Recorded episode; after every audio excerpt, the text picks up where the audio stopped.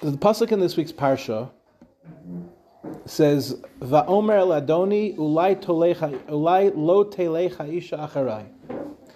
This is a conversation that's happening between Eliezer and Lavan, because Eliezer went to find a wife for Yitzchak, and he says, "I said to my master," meaning I said to who? To Avram Avinu.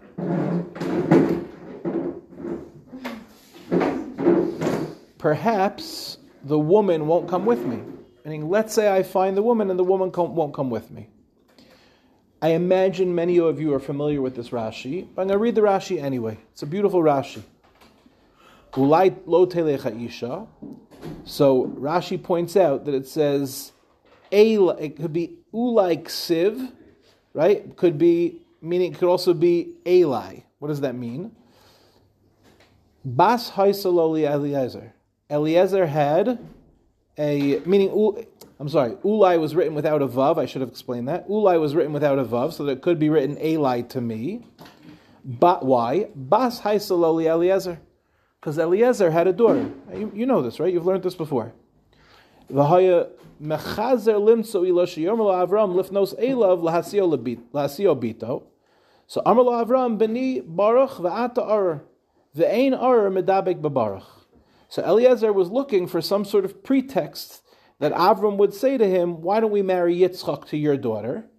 But Avram said a very strange thing, something that's bothered me for years. He said, "My son Yitzchak is Baruch. And you, Eliezer, as a descendant of Canaan, you are arer, you're cursed. And blessed and cursed cannot marry each other." And that doesn't sound like Avram Avinu, no? Like to say to somebody, "You can't marry my daughter because you're cursed." I'm sorry, "You can't marry my son because you're cursed and I'm blessed." It just doesn't sound like a Jewish thing to say. It's not nice. And anyway, what does it even mean? You know, Avram Avinu came from Terach, one of the greatest idolaters in the world. Since when do we look at somebody and say, "Oh, well, since that kid came from this family, so then we don't marry off"? If that was the case, who would have married each other? The whole world was idolatrous. So what in the world is Avram Avinu saying? My son is blessed, and because you come from Canaan, you're cursed, and they can't marry each other? What does that mean? But aside from that, there's another problem. Because if you look, only 8 psukim earlier, this is what Lavan says to Eliezer. Vayomer, bo bruch Hashem lama tamod b'chutz va'anochi pinisi habayis u'makom lagmalim. He said to him, "Come," referring to Eliezer, "you who are blessed of Hashem. Why should you stand outside? I cleared out the house and I have a place for your camels." So 8 psukim earlier, what does Lavan say to Eliezer? You're not cursed, you're blessed. You understand what's happening here? 8 psukim later, Eliezer reveals to Lavan that the reason I didn't marry my daughter to Avram Avinu is because Yitzchak is blessed and I'm cursed. But 8 psukim earlier, before that, what does Lavan call Eliezer? He calls him, "You are literally Bruch Hashem, you're blessed of the Lord." So what in the world is going on over here? And not only that, listen to what the Medrash says. The Medrash picks up on the fact that Lavan said that Eliezer was blessed, and the Medrash says it wasn't Lavan speaking. It was Hashem speaking through Lavan, telling Eliezer, "You are blessed of Hashem. You're Bruch Hashem." It's a wild thing. Hear what's going on here? It's an absolutely wild thing. First of all, we don't know what blessed and cursed means, but whatever it means, what changed? Avram Avinu tells Eliezer, "You're cursed." And now we find out that Eliezer isn't cursed, he's blessed. Which one is it? Is he cursed or is he blessed? Or maybe he was cursed, and now something changed along the way, and somehow he became blessed? You understand the question? Anyone? Everyone? I'll say it one more time just to make sure everyone gets it. Originally in the conversation with Avram Avinu, what did Avram say to Eliezer? "You're cursed." Now we don't know what that means, and it doesn't sound right to us. But now what do we learn? That Hashem, speaking through Lavan, tells Eliezer, "You are blessed." So does that mean Avram Avinu was wrong? Is he cursed or is he blessed? If Hashem sends a message to Eliezer, you're blessed, it must mean that he's blessed. If he's blessed, then why in the world did Avram Avinu tell him that he's cursed? Maybe Avram Avinu was telling him that he was cursed, and something changed, and along the way he became blessed. But if that's the case, what should be our question? What changed? Everyone got this? Okay. So I want to share with you something very deep, very powerful, and something that I just learned today for the first time. And I want to share it with you. This is not my idea. Everything that I'm about to share with you comes from Rav Lopiansky. You girls heard of Rav Lopiansky? Rav Lopiansky is one of the great Rosh Yeshiva of the generation. He lives in Silver Spring, Maryland. He's one of the deepest thinkers. He's a very special person. You know Rav Lopiansky? Isn't he an amazing person? So what I'm sharing with you now is not mine. None of this belongs to Mordechai Burg. This is Rav Lopiansky's Torah, but I'm privileged to be able to share it with you. And for you, this will be a taste of home. Listen to what Rav Lopiansky says, because it's so deep.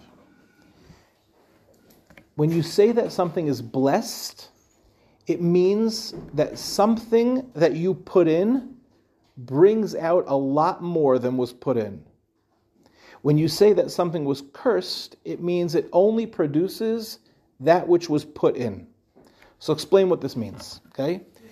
Yeah, if you say that something is blessed, this is deep. It's hard to understand because I haven't unpacked it yet. But if you say that something is blessed, it means I put something in, and what came out of that was way more than I put in. Cursed means I put something in, and what I did is I took out that which was put in. But nothing more came. There's no abundance that comes from it. Okay? So let's unpack what this means. Let's try to understand it. Everything in the world is really just in a state of being reorganized. You ever think about it that way? Nothing in this world is ever really created. Like, for example, this shtender. What is this shtender really? It's wood. And originally this wood was something else. And then a carpenter came, and he took that wood, and he sanded it down, and he shaped it, and he put it on something else, right? But all you're really doing in this world, you're not creating it. What are you really doing? You're just repurposing it. You took wood from here, metal from here, you molded the metal, you shaped the wood, you put the metal on the wood, boom, you have a shtender. Does that make sense? Tell me, is there anything in the world that's really created, or is everything in the world just really shaped? There's nothing that's really created, right? Everything that exists is just molded to become something else. Nothing is really created, right? You take a house, right? What's the house made of? The house is made of wood. So what is a house basically? It's just a repurposed tree. You never really think about it that way, but that's what it is. You're not the creator of the house. You didn't invent the house, right? You put things together in a particular way that this is what it became. Yeah, but the tree was just created. So there's a difference between the tree that was created from something bigger than me, right? I can't create a tree. God can create a tree. But what can I do? I can manipulate that tree into being something that I could use. I'm not the creator of the house, but the tree, very well said, is a creation. Does that make sense? Right. Everything is just repurposed something else, right? And that's the nature of DNA. The DNA came from somewhere. The DNA grows into something else. Okay? Well, sure it is. The baby didn't appear out of thin air, right? The baby was born of the mother and the father and that union, and that material grows into a child, right? It's what already exists. It's not new. Taking a tree and making it a table, there's nothing new there.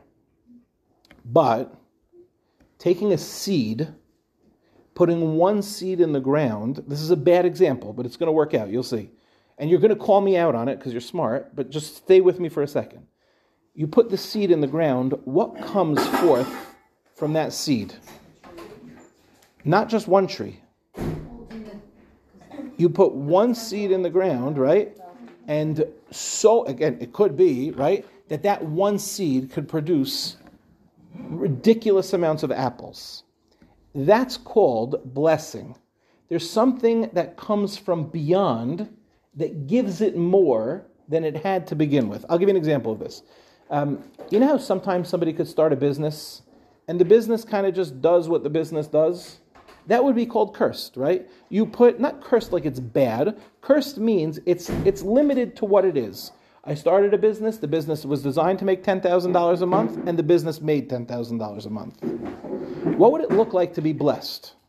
Blessed means I started a business that was designed to make $10,000 a month, and it made $700,000 in its first month. You ever see something like that? You ever see something that you made a vessel that was only supposed to be this big, but all of a sudden it got massive? I'll give you an example of this. Let's say, and I'm thinking of a specific case, so I'm not going to give too many details, but let's say a dear friend of mine, this is true, started a store. That store, he started it with the intention that it was going to be like a summer job that he had. He was starting a store up in the mountains, like a restaurant-style store. It was up in the mountains in New York. And that store, I don't want to say which one, that store was designed to be one store. And he became an expert. I'll tell you what it is. It's a sushi store, okay? And he became, I'm sure that many of you are aware of this sushi store, especially for those of you that are from New York. It's called Simply Sushi. You ever hear of Simply Sushi? Simply Sushi is a massive sushi chain today. He started one store. The store did so well that somebody came to him and said, we want you to open up Simply Sushi in our grocery store. You're going to be the provider of our sushi. He now has over 20 stores. Do you understand the markup on sushi? It's rice and a little bit of salmon for $15 a roll if you just like put a little bit of weird stuff on top of it. Something that was designed to make this, because it was baruch, because it was blessed, it went from being this to being this. Does that make sense? When we say we want to be blessed, what does that mean? I want to have a blessed life. What does that word mean? Everyone in this room wants to have a blessed life. It means we want that the vessel that we make should become so full that it should be almost full from beyond. Like it should get more than it's actually designed to take. But like I'll give you an example of this. How much happiness do you want in your marriage? Like how much blessing? We'll use that. Forget happiness. How much blessing do you want in your marriage? More than you expect. I want more than I expect, right? Because I know that what marriage could be. Right? That makes sense. I know what marriage could be, right? Marriage could be really nice. But what if somebody came along and said, you seem to have a blessed marriage? What does that mean? It means your husband goes above and beyond. It means you've been blessed with more children and better children, well-behaved children, right? Children that are creative and and like deep and profound. You've been blessed with so much more. To be blessed is to recognize that something is coming from beyond, right? To be cursed is to be limited to reality. It's just wood becoming a table. It can't become anything more than a table. That's called cursed. That's what Rav Lopiansky says. What's the secret to blessing? This is the thing I wanted to share with you tonight. This is like why I got so excited to teach this tonight. Listen to what the Pasuk in Mishlei says. It's an unbelievable secret that Rav Lopiansky revealed. It's amazing. For those that are with me right now, you're about to learn an amazing secret. The Pasuk says, Ish emunos Rav Brachos, a person of emunah, a person who has, we'll call it trustworthiness, is a person of blessing. What in the world does that mean? Ish emunos, a person who is trustworthy, Rav Brachos, gets a tremendous amount of blessing in their life, which means as follows. If you have, stay with me, if you have integrity, that means that you have a massive amount of blessing in your life. Before I even explain it, is anyone here naturally that kind of makes sense? Like you ever meet someone who has tremendous integrity and somehow they have like abundant blessings in their life? I just want, before we even unpack it, do you know people who have so much integrity that you can't imagine them lying? You have somebody in your head right now who's like, I know that this person would not, I'm not even saying that they would never do the wrong thing, but that they would never betray. You have somebody in your life like that? Like that if you told them a secret, you know it's going nowhere? Right? How is a Jewish secret told? One person at a time, right? Right? You know, you tell someone a secret and they go like this, they go like, you go, don't tell anyone. And what does that next person do? Like, okay, you can't tell anyone because then they're going to know that it comes from me. So don't tell anyone but this. And what does that next person do? Okay, you can't tell anyone because I'm the only one that this person told, and they were only told on the condition that they don't tell me but this. It lacks trustworthiness. It lacks integrity. You know, when my daughter got engaged to my son-in-law, so a lot of his friends came to the l'chaim, and they have a beautiful minhag here in Eretz Yisrael in some of the yeshivas that before the boys leave the L'chaim, they line up in front of the girl's father, and they each say one thing, but it's like well-crafted. It's not like just a random thing. They each say one thing to the father that's amazing about the chassan. So I didn't know that they do this. This is my oldest daughter. So on the night of the L'chaim, as they're leaving, they all lined up in front of me, and I'm like, I don't know what's going on. And each one of them came and said, I want to tell you something about your new son-in-law. And each one said amazing things, but I want to tell you one of the things that one of the boys said. He said, your son-in-law is the type of person that if I told him a secret, I know that he wouldn't tell anyone. That's an awesome thing, by the way, to hear as a father-in-law, right? Because what does that mean my daughter's marrying? She's marrying a person of integrity. When you meet people who have integrity, we haven't explained why yet, but when you meet people of integrity, somehow you get the sense that they're just this vessel to receive so much abundant blessings in their life. It doesn't necessarily mean materialistically, right? It doesn't mean that they're wealthier than everybody else. But it just might mean that if you look at their life, things are sort of going well, right? Like, somehow, I'll say it like on the man side of things, because I'm a male, yeah? Somehow when you meet a man of integrity, you know that his wife has great respect for him, and she treats him amazingly. Somehow, if you meet a man with great integrity, you just know that his kids respect him, and there's just so much coming into his life by way of like love and respect and dignity, right? It's just like he's a magnet for it. I'm sure have you ever had a teacher who had tremendous integrity? And you just somehow see, it's not that they're the most popular, but there just seems to be this gravitational orbit around them. Integrity and trustworthiness are very, very, very powerful tools. And it brings what's called an abundance of blessings into life. Now, why is that? So Rav Lopiansky compared it to a pipe. You know, if you have a really good pipe, the water that goes through the pipe doesn't get absorbed by the pipe. And so what happens? Let's say I'm taking water from point A to point B, right? So the water comes through the pipe. If it doesn't get absorbed by the pipe, because it's a really good pipe, what comes out on the other end? All the water.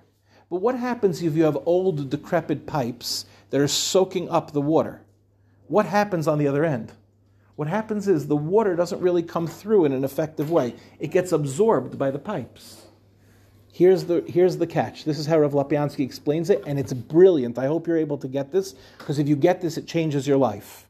This is literally a life-changing idea. That's why I was so excited to teach it. I saw that this afternoon. I said, I have to teach this to the girls in Sharfman's tonight. When you meet someone who lacks integrity, basically what they are is they're takers, right? Because that's what it means to lack integrity. You shared a secret with someone, right? And they lacked integrity, so it didn't flow through them. What did they do? It got absorbed by them, right? And now what are they? They're takers. They're selfish. And now they're like, ooh, this is a juicy piece of gossip. How could I use it for myself? I'm going to tell that other person. Right, which is going to make us feel a little bit better about ourselves because that girl did something that she wants private, right? So because it became about you, because you were selfish in a certain way, you've diminished yourself. A person who acts with integrity, it's never about them. It's always about the other person. So if somebody tells you a secret and you're a person of integrity, what do you do with that secret? It's not about me, it's about the girl that told me that secret. And what does she want me to do with that secret? She doesn't want me to tell anybody, so I won't. So what type of vessel are you? You're a clean vessel. So a massive amount of bracha can come into your life because what you are is an integrity person. It's not about you, it's about someone else. Does this make sense to you? Right? Let's start thinking, this might sound a little uncomfortable, but let's start thinking about places in your life where you lack integrity and places in your life where you have integrity. I'll give you an example of this, yeah? If you do something against the rules, right? Are you being a person of integrity, right? So let's play it out. Rabbi Sharfman has a rule, yeah? And you say, no, I want to do what I want to do. Do you see why that lacks integrity? Because who did you make it about? Yeah, but I know that he has a rule, but this is what I want to do, right? Let's say, I'm just making this up, let's say a madricha says, I'm just making this up, if you are on your phones during class, I'm going to mark you absent, right? So you go, okay, and then you're just on your phone anyway, right? So what are you really saying? You're really saying, yeah, but I want to do what I want to do. What's the value? I'm defending you here, yeah? What's the value? I'm being serious. What's the value in saying, forget kavod for the Rebbe? What's the value in saying I'm not going to have my phone out during shir? What type of person are you if you say that? You're an integrity person, because if this is the rule and I'm following the rule, then I'm saying something about myself. You understand? Now, could you get away with it? Yeah. Of course you can, right? Of course you can get away with it. It's like in yeshiva sometimes you see these guys and they're like not supposed to have their phones out, but they do this move. You know this move? You ever see this? Where they go like this? They go. It's like a very strange thing to do. And I want you to know, I always, like, just as a human being with eyes, if I'm watching you do this, because in my life I've never seen anybody do this before. If I'm watching you do this, right? What do you think I think you're doing? Like, what's your best case scenario? But let's say you get away with it. Let's say you get away with it, right? Let's say I don't notice. But what happened? Did you get away with it really or not? Yeah. Well, you got away with it in the sense that you might not get marked absent, but what you did is you diminished yourself. You diminished your vessel. You're no longer a pipe to bring that abundance of bracha into your world. Because you're a person who absorbs. You're not a person who things run through. It's a selfish thing, right? It becomes about you. Where did this start? Who was the first person in the history of the world to be Aror and not to be Baruch? Somebody who was selfish and not somebody, what was that? But not really, because the first person who's cursed in the world is Canaan. The first person who was cursed in the world was Canaan. Where do we see this from? So listen to what the Pasuk says. Vayomer Aror Canaan. Canaan was the grandson of Noach. The Pasuk says, Vayomer Aror Canaan. Canaan is cursed. Eved avadim yeh la'echav. He will be a slave to his brothers. What's the story? How did he become cursed? We only have a couple minutes left, so listen carefully. Listen what Rashi says. Ata garamtali shelo olid ben revi acher l'shamsheni. What happened? Noach, I don't know if you girls know this, but Noach had 3 children, Shem, Cham, and Yafes, but he wanted to have a 4th. But Chazal tell us that Canaan, I'm going to say this in a Lashon Naki, try to understand what I'm saying, Canaan made it impossible for Noach to have any more children. He did something, he made it impossible for Noach to have any more children. Why did he do that? So listen what Rashi says. What was that? Canaan did something to Noach. He attacked him in a certain way. It made it impossible for him to have more children. Cham and Canaan are the same people? No, Cham is Canaan's father. Okay? But listen what he did. I'm sorry, Canaan, and it could be that it was Cham, but Canaan did something that made it impossible for Noach to have children. Okay? So what did he do? So Rashi explains, what did Cham see that he attacked Noach in this way? Amr lahem la'achiv. He said to his brothers, Adam Harishon shnei banim hayulo. Adam Harishon had 2 children. V'harag zeh zeh b'shvil yerushas ha'olam. And Cain killed Hevel in order that he should be able to inherit the entire world. Yeah? That's why Cain killed Hevel, because he said, otherwise I got to split the world in 2. And he said, I want the entire world, so Cain killed Hevel. V'aviv, and our father, Yeshlo Gimel Banim. Our father has 3 children. V'odenu Mevakesh Ben Revi. And he still desires to have a 4th son. So you know what Canaan said? You know what Cham said? They said, Noach is being unreasonable. So they attacked him in a way, listen, they attacked him in a way that they cut off his ability to have more children. In other words, what did Canaan do? What was that? Cham, again, Cham, Canaan, it's Rashi says Cham did it, some say Canaan did it, without getting into the details of it. What it means is as follows. And this is really the point, right? Remember, let me just get the point out, and then I'll get to you. It means that Canaan made it about himself. Noach wanted more children, and what did Canaan want, selfishly? He said, if you have more children, I get less. Because remember, the whole world was destroyed. So now they're dividing the world into three. You want me to divide the world into four? So he said, it's not about what you want, it's about what I want. And he attacked Noach, and now Noach wasn't able to have any more children. What's the consequence of that? If you're a selfish person, then you are cursed. You can't have abundant blessing in your life. Now let's go back. Who's the progeny? Who's the offspring of Canaan? It's Eliezer, Eved Avram. It's Eliezer, Eved Avram. Eliezer says, I want my daughter to marry your son. Do you hear it? It's a little what? It's a little selfish. I want my daughter, right? He was saying, like, he was making problems. What if the girl won't come back with me? But really, really underneath that question, what was Eliezer being? A little bit he was being like Canaan. He was being selfish. Avram Avinu said, this shidduch isn't going to work. It's like your ancestry, it's your kids. No, he's saying not your ancestry, you. He's saying Eliezer, by saying, what if she won't come back with me? He's really saying what? I want my daughter to do. I want my daughter to be your son-in-law, right?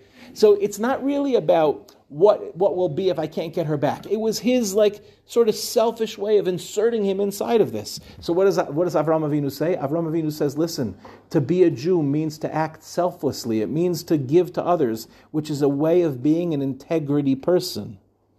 So he says, we can't do this. But then something changes. Eliezer becomes what? The faithful servant of Avram Avinu. Because even though Eliezer really wanted that his own daughter should be married to Avram, what does he go do? Faithfully, what does he go do? He goes and he finds a wife for Yitzchak. So by the time he arrives at Lavan's house, who is Eliezer? He's no longer a selfish person. What is he? He's a man of integrity, following through on his word, giving to Avram Avinu what he said he would do. Girls, if you want the secret of having an awesome life, we just learned it. The secret of having an awesome life is be an integrity person. Don't make it about you. Make it about what you can give to another, and be trustworthy. If you are trustworthy, you will have abundant blessings in your life. You know, I'm just going to finish with this, but you know those like little silly like fights in the dorms? You know, it's like, okay, we agree that this is going to be the temperature in the dorm, but then like, oh, I'm sorry, I just hit very close to home with at least one of you. Yeah, or two of you, because one of you just did this. Right? You know what I'm saying? I'm just saying, I'm not saying if you know what I'm saying, yeah? And then we agree, but like, then you like lower the temperature anyway, right? Or you raise the temperature anyway. You're not acting with integrity, because it's about you. It's not about what's good for everybody here. If you want to have in your life more blessings than you could possibly imagine, there's one very easy secret. Be an integrity person. And if you want to imagine the benefit of being an integrity person, just ask yourself this. Is there any midah that's more attractive in a husband than marrying a man of integrity? Right? If you have a list, right? You know how like, the girls make all the silly lists of the things I'm looking for? You've seen this, right? So, no, guys don't think enough to make the list, right? They just got like, I don't know if I like her, yeah? When you make your list, right, you're going to have all these real things on there, right? One of those things is going to be joy, right? Is he a joyous person, right? Nobody wants to marry somebody who doesn't have joy in their life, right?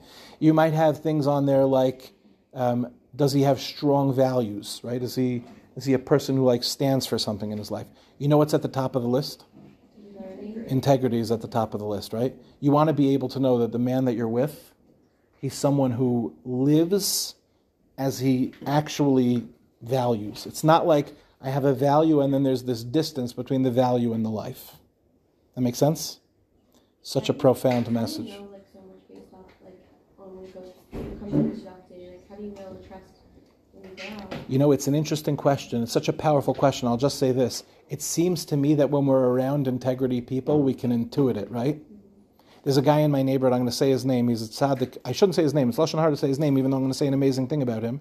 This guy, Evan, you could ask Rabbi Fold, both Rabbi Folds, you could ask Rabbi Fold, say, Rav Berg said that Evan is a man of integrity, and I guarantee you that both Rabbi Folds will go like this.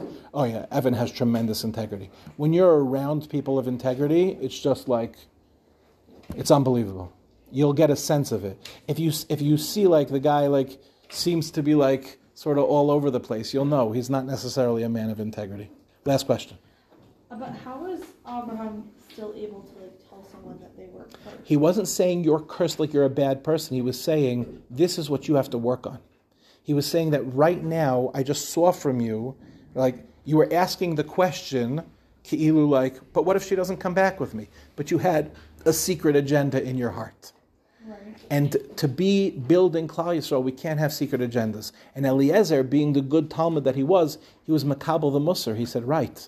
That's something I need to work on because I do come from Canaan and I do have this spiritual sort of toxicity inside of me that needs to be worked out. And the way that he worked it out was by being an integrity person and living the mission of Avram Avinu. Okay, girls, have a wonderful Shabbos.